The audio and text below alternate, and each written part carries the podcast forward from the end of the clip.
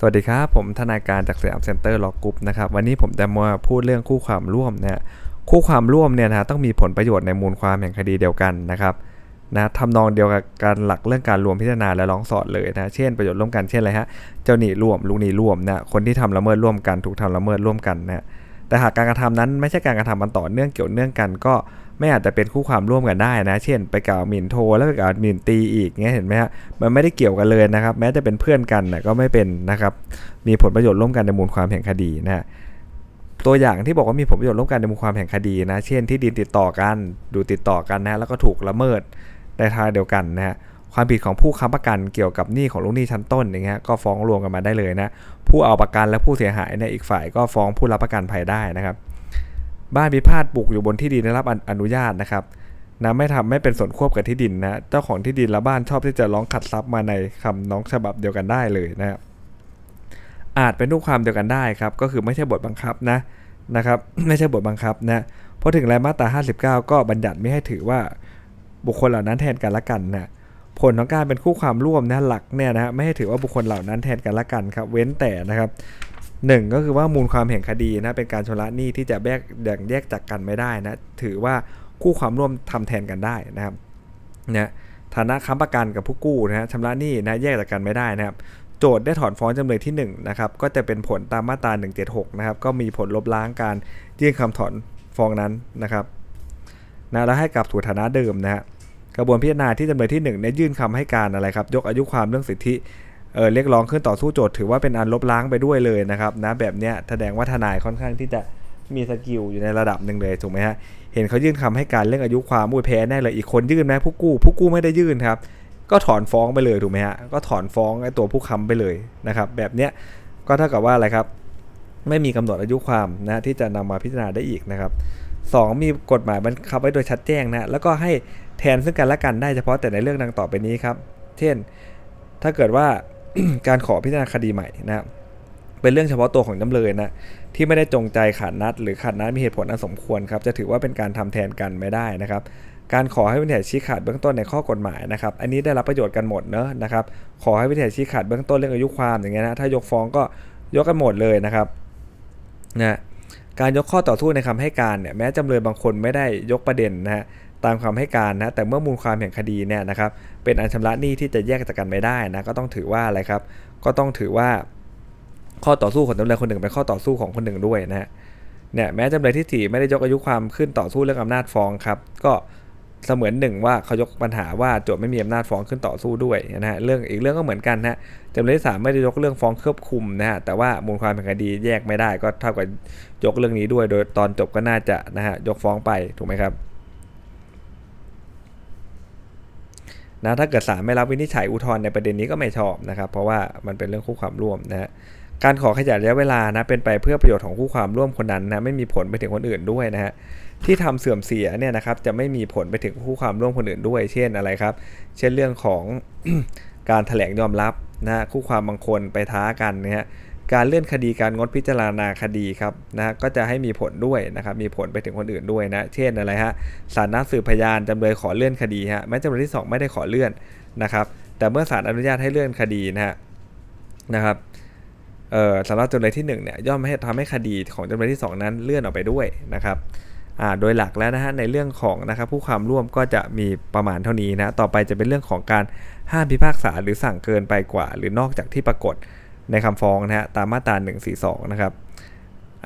พิพาทกันเกี่ยวกับที่ดินครับ ซึ่งระบุเนื้อที่ในคำฟ้องในลักษณะประมาณการนะฮะศาลก็สามารถจะกำหนดได้นะครับตามความเหมาะสมนะครับนะไม่ถือว่าเกินคำขอนะครับคดีฟ้องหย่าครับศาลมีอำนาจกำหนดให้จำเลยขายจ่ายค่าอุปการะเลี้ยงดูบุตรผู้เยาว์ได้นะฮะกำหนดให้ฝ่ายใดเป็นผู้ใช้อำนาจปกครองบุตรได้ด้วยนะครับ สัญญาต่างตอบแทนครับศาลย่อมมีอำนาจเลยฮะเมื่อศาล พิพากษาให้โอนที่ดินก็มีอำนาจพิพากษาให้ชำระค่าที่ดินด้วยฮะไม่ต้องฟ้องแย้งไม่ถือว่าเกินคำขอนะฮะนะครับหรือว่าโจทย์ฟ้องขอว่าโจทย์มีสิทธิ์ครอบครองที่ดินพิพาทขอห้ามไม่ให้จำเลยทั้งสองเกี่ยวข้องนะฮะศาลมีอำนาจพิพากษาเพิกถอนนิกรรมการขายฝาก ฟ้องขอเพิกถอนทางจำเป็นนะครับแม้ว่าจำเลยจะไม่ได้ฟ้องแย้งขอให้โจทย์จ่ายค่าทดแทนเป็นค่าใช้ทางนะฮะศาลก็มีอำนาจครับพิพากษาให้จำเลยเปิดค่าเปิดทางนะฮะและใช้ให้โจทย์ชดใช้ค่าทดแทนได้นะครับ จำเลยครับไม่ได้ให้การต่อสู้ว่าฟ้องโจทก์ขัดอายุความ 5 ปีนะแม้ข้อเท็จจริงจะฟังได้ว่า 5 ปีนะครับศาลก็ไม่อาจจะหยิบยกนะขึ้นเออวินิจฉัยชี้ขาดได้นะเพราะเป็นการวินิจฉัยนะเกินไปกว่าคำให้การของทางจำเลยเขานะครับ ข้อยกเว้นครับมีไม่มากเท่าไหร่นะข้อยกเว้นที่จะให้อำนาจศาลในการพิพากษาหรือสั่งเกินไปกว่า หรือนอกจากที่ปรากฏในฟ้องนะครับนะ ก็คือ 142 อนุ1นะครับที่ออกสอบบ่อยๆนะนะครับในคดีฟ้องเรียกอสังหานะฮะกับฟ้องขับไล่เนี่ยให้เข้าใจว่าเป็นประเภทเดียวกันเนอะถ้าได้อสังหามาแล้วยังมีคนอยู่จะเอามาทำไมถูกไหมครับก็คือว่าถ้าศาลเห็นสมควรก็จะขับไล่จำเลยด้วยก็ได้ครับดังนั้นเนี่ยฟ้องอสังหาเนี่ยถ้าโจทย์ไม่ได้มีนะคำขอบังคับให้ขับไล่จำเลยศาลก็ไล่ได้นะอย่างไรก็ตามครับถ้าเป็นกรณีที่อะไรครับจำเลยครอบครองอสังหานั้นอยู่นะฮะ แต่ว่าโจทย์เพียงแต่ให้ศาลแส่งสั่งนะฮะแสดงกรรมสิทธิ์ในอสังหาริมทรัพย์นั้นมีได้เรียกคืนจากจำเลย โดยอ้างว่าจำเลยยึดถือครอบครองทรัพย์นั้นอยู่เนี่ยศาลจะพิพากษาขับไล่จำเลยไม่ได้นะครับ นอกจากนี้คำพิพากษาที่ให้ขับไล่จำเลยเนี่ยย่อมมีผลไปถึงญาติเขาด้วยนะที่ออกสอบบ่อยๆเลยนะครับนะเตรียมไว้ได้เลยก็คือ 142 อนุ5นะฮะ เป็นเรื่องที่ศาลยกข้อกฎหมายเกี่ยวด้วยความสงบเรียบร้อยของประชาชนเนี่ยขึ้นอ้างนะแม้ไม่ได้เป็นประเด็นในคดีเลยนะฮะไม่ได้มีคู่ความใดยกเลยนะไม่ว่าในคำให้การเนี่ยแล้วก็ไม่เคยยกเลยไม่เคยยกขึ้นต่อสู้ด้วยนะครับถ้าศาลเห็นสมควรนี่เป็นดุลยพินิษนะศาลก็มีอำนาจยกเอาปัญหาเกี่ยวด้วยความสงบเรียบร้อยนั้นขึ้น วินิจฉัยได้นะทั้งๆทที่ไม่มีประเด็นในคดีแต่อย่างใดนะครับ ต่อมานะครับอีกเรื่องหนึ่งนะฮะก็ที่ออกสอบบ่อยๆ เหมือนกันเลยนะครับ ออกไปสอบนี่เจอแน่นอนฮะ นะครับดำดำซ้ำฟ้องซ้ำฟ้องซ้อนนะครับประเด็นแรกนะฮะเอาเรื่องการดำซ้ำก่อนนะฮะการดำซ้ำเนี่ยนะครับ ชี้ขาดประเด็นข้อใดแห่งคดีแล้วนะฮะห้ามให้คู่ความดำเนินกระบวนพิจารณาในศาลนั้น อันเกี่ยวกับคดี หรือประเด็นที่ได้วินิจฉัยชี้ขาดแล้วนั้นเนี่ยซึ่งคำพิพากษาหรือคำสั่งเนี่ยไม่ต้องถึงที่สุดนะครับการฟ้องซ้ำครับถ้าในคดีก่อนเนี่ยมีคำพิพากษาถึงที่สุดได้วินิจฉัยในประเด็นแห่งคดีไปแล้วเนี่ยห้ามไม่ให้คู่ความหรือร้องฟ้องกันอีกในประเด็นที่ได้วินิจฉัยโดยอาศัยเหตุอย่างเดียวกันนะครับฟ้องซ้อนครับเมื่อโจทยื่นฟ้องแล้วคดีอยู่ระหว่างการพิจารณานะไม่ว่าชั้นไหนก็ตามนะห้ามให้ยื่นฟ้องเรื่องเดียวกันนั้นอีกนะฮะ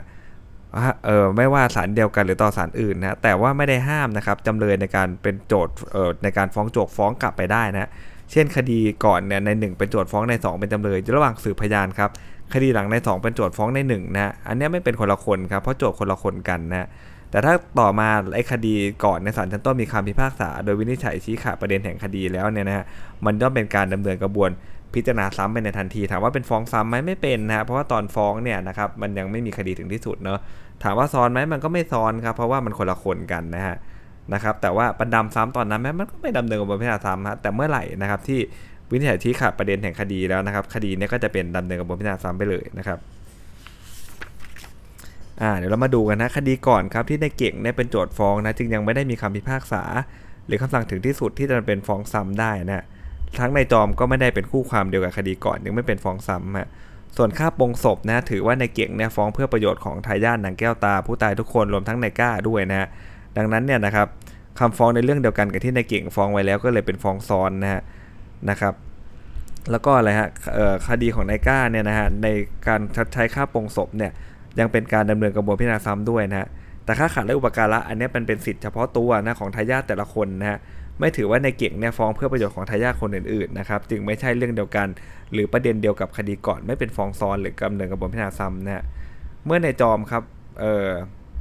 ไม่ได้เป็นคู่ความในคดีก่อนนะฮะฟ้องของนายก้าเกี่ยวกับนายจอมจึงไม่เป็นฟ้องซ้อนหรือดำซ้ำเรื่องนี้ส่วนมากจะเป็นเรื่องของพวกนายจ้างลูกจ้างกันอย่างเงี้ยนะฮะอ่า นายแดงครับเป็นโจทย์ฟ้องนายดำเป็นจำเลยในประเด็นเดียวกับคดีก่อน ถือว่าฟ้องซ้ำนะแต่ถักนายแดงเนี่ยฟ้องวันที่ 5 มีนาฟ้องนายแดงไม่ใช่ฟ้องซ้ำครับเพราะขนาดยื่นฟ้องคดีเนี่ยคดีก่อนยังไม่ถึงที่สุดเลยนะครับแต่พอมาถึงที่สุดปุ๊บก็เป็นดำซ้ำนะฮะอีกประเด็นหนึ่งครับการฟ้องซ้อนนะฮะตามมาตรา 173 นะโจทย์ในคดีก่อนกับโจทย์ในคดีนี้ต้องเป็นคนเดียวกันนะฟ้องโจทย์คดีก่อนคือนายดำนะไอ้นี่คือนายแดงในคดีเนี้จึงไม่ฟ้องซ้อนครับแต่เมื่อไหร่ก็ตามศาลชั้นต้นล็อกเดิมเลยนะฮะมีคำพิพากษาโดยวินิจฉัยเนื้อหาแห่งคดีแล้วเนี่ยนายแดงมาฟ้องนายดำเป็นคดีเนี้ยในประเด็นเดียวกัน ถือว่าฟ้องของนายแดงก็เป็นดำเนินกระบวนพิจารณาซ้ำนะครับตาม 144 นะครับนะต่อไปเป็นเรื่องฟ้องซ้ำนะฮะก็ออกสอบบ่อยเหมือนกันนะครับ ฟ้องซ้ำนะฮะมีคำพิพากษาหรือคำสั่งถึงที่สุดแล้วนะในขณะยื่นฟ้องนะครับ ต้องถึงที่สุดไปแล้วนะคู่ความทั้งสองรายเป็นรายเดียวกันนะครับ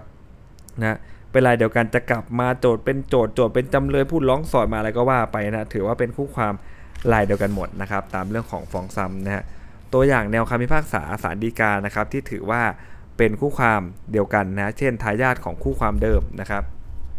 เจ้าของรวมนะฮะในทรัพย์พิพาทอะไรพวกนี้นะผู้เป็นบริวารผู้รับโอนที่ดินเนี่ยบ่อยๆเลยนะครับ ผู้สืบสิทธิ์นะวงญาติบริวารอะไรอย่างเงี้ยนะครับ ก็จะเป็น คู่ความเดียวกันหมดเลยนะครับก็จะเป็นฟ้องซ้ำนั่นเองนะถ้าเกิดไปฟ้องควายไปไฟมาไม่ยอมแพ้อย่างเงี้ยนะครับ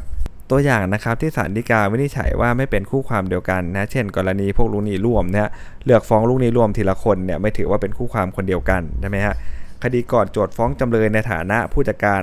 ห้างนะคดีนี้ฟ้องในฐานะกรรมการนะครับผู้มีอำนาจกระทำการแทนก็ถือว่าคนละคนกันไม่ใช่คู่ความรายเดียวกันมันคนละฐานะกันเลยนะครับ โจทย์คนเดียวกันส่วนจำเลยเนี่ยไม่ใช่คนเดียวกันนะครับ ไม่ใช่คู่ความเดียวกันนะฮะแม้เป็นการเรียกร้องเงินจำนวนเดียวกันก็ไม่เป็นฟ้องซ้ำนะครับ แม้ต่อมาจำเลยในคดีเดิมจะร้องสอดเข้ามาเป็นโจทย์ร่วมนะฮะเป็นจำเลยร่วมนะฮะตามมาตรา 57 อนุ 2 ก็ไม่ทำให้ฟ้องระหว่างโจทย์กับจำเลยเขาเป็นฟ้องซ้ำนะฮะประเด็นที่ศาลจะต้องวินิจฉัยในตอนหลังต้องเป็นประเด็นที่อาศัยเหตุอย่างเดียวกันนะกับประเด็นที่ ได้มีคำพิพากษาหรือคำสั่งอันถึงที่สุดไปแล้วนะเป็นคนละประเด็นกันย่อมไม่ใช่ฟ้องซ้ำนะรวมถึงไม่ใช่การดำซ้ำแล้วก็ดำเนินกระบวนพิจารณาซ้ำแล้วก็ฟ้องซ้อนด้วยนะครับส่วนเนี้ยเราต้องดูนะฮะนะเราต้องศึกษาเลยนะอ่านแค่เนี้ยเราก็จะรู้แค่เขาเรียกว่าอะไรครับ แนวของมันนะแต่ว่าเราปรับใช้ลำบากนะต้องดูเป็นเรื่องๆไปนะครับ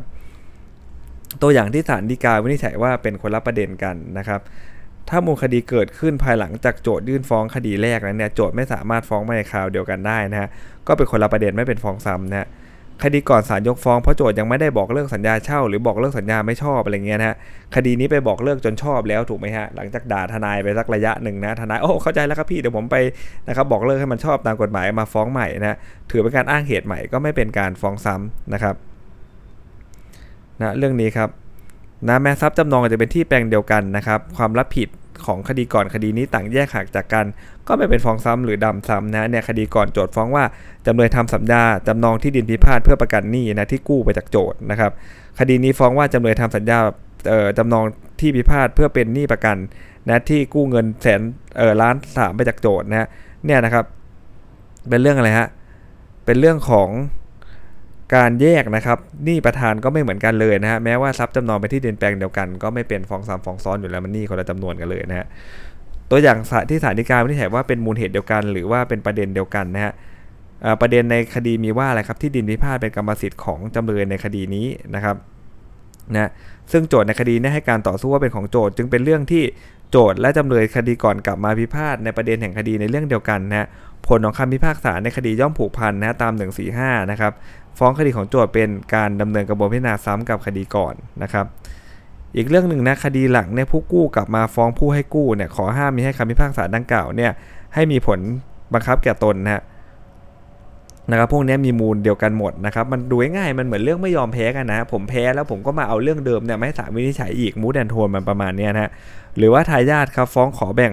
มรดกหรือสินสมรสไปครั้งหนึ่งแล้วต่อมามาแบ่งอีกเป็นฟ้องซ้ำแล้วนะฮะแม้ว่าเป็นทรัพย์คนละอย่างกันก็ตามอย่างนี้เดี๋ยวมาทุกทุกเดือนเลยถูกไหมฮะเดี๋ยวมาทีละทรัพย์ทีละอย่าง 2 อย่างเงี้ยนะเอาให้มันจบไปเลยนะข้อต่อสู้ใดๆฮะที่ยกขึ้นต่อสู้ในคดีก่อน แต่ไม่ยกขึ้นต่อสู้ฮะจะนำมาฟ้องโจทย์ในคดีหลังไม่ได้เพราะมันเป็นประเด็นเดียวกันนะครับสิทธิเรียกร้องหรือค่าเสียหายนะฮะที่สามารถเรียกในคดีก่อนได้อยู่แล้ว แต่ไม่เรียกนะมาฟ้องเพิ่มเติมเป็นคดีใหม่นะครับนะไอ้พวกค่าโอนที่ดินอะไรเงี้ยนะ เป็นประเด็นที่เป็นถ่ายโดยอาศัยเหตุอย่างเดียวกันเป็นฟ้องซ้ำเนื้อไม่งั้นก็จะมาทีละค่า2ค่าอย่างเงี้ยนะฮะกรณีที่ยังไม่ได้วินิจฉัยชี้ขาดประเด็นแห่งคดีไม่เป็นฟ้องซ้ำนะเช่นศาลสั่งจำหน่ายคดีนะเพราะโจทย์ถอนฟ้องอันนี้มันไม่เป็นฟ้องซ้ำอยู่แล้ว ยังไม่ได้แตะเนื้อหาเลยนะฮะหรือว่าศาลยกฟ้องเพราะว่าฟ้องเครือบคุม อย่างนี้ไม่ได้วินิจฉัยชี้ขาดประเด็นแห่งคดีนะกรณีที่ถือว่าอะไรครับวินิจฉัยชี้ขาดประเด็นแล้ว ถ้าฟ้องใหม่เนี่ยก็จะเป็นฟ้องซ้ำเช่น ยกฟ้องเพราะพยานหลักฐานน่ะฟังไม่ได้ครับ ไม่ได้ยื่นบัญชีดูพยานไม่ได้ปิดอากรสแตมนะฮะปณีประนอมยอมความพิพากษาตามยอมไปแล้วสละประเด็นหมดแล้วนะฮะมาฟ้องกันเรื่องเดิมมันก็ซ้ำดีครับ มันจะปณีประนอมกันทำไมถูกไหมฮะงดสืบพยานเพราะไม่มีพยานมาศาลหรือเรื่องท้ากันนะครับนะนี่ก็จะเป็นเรื่องของฟ้องซ้ำนะฮะต่อไปเป็นเรื่องของการฟ้องซ้อนนะครับ ต่อไปเรื่องการฟ้องซ้อนนะครับ 173วรรค2อนุ1นะฮะ ถ้าฟ้องแย้งนะครับไม่เกี่ยวข้องกับเรื่องเดิมอะไรฮะ177วรรค3กับ 179วรรคท้ายนะจำพวกคอมโบเซตพวกนี้ไปตอบนะครับนะมันจะได้ได้คะแนนดีขึ้นมาหน่อยนะครับ ฟ้องซ้อนทับคดีก่อนต้องอยู่ระหว่างพิจารณาของศาลใดศาลหนึ่งนะครับนะนะครับหมายถึงว่าอยู่ระหว่างการพิจารณาไม่จำต้องว่าอยู่ระหว่างการพิจารณาเนื้อหาของคดีนะครับเอาว่ามันยังอยู่ก็พอนะนะครับคดีก่อนศาลชั้นต้นพิพากษาแล้วแต่ยังอยู่ภายในกำหนดระยะเวลาอุทธรณ์นะครับถ้าไปฟ้องคดีเดียวกันอีกก็ถือว่าอะไรครับ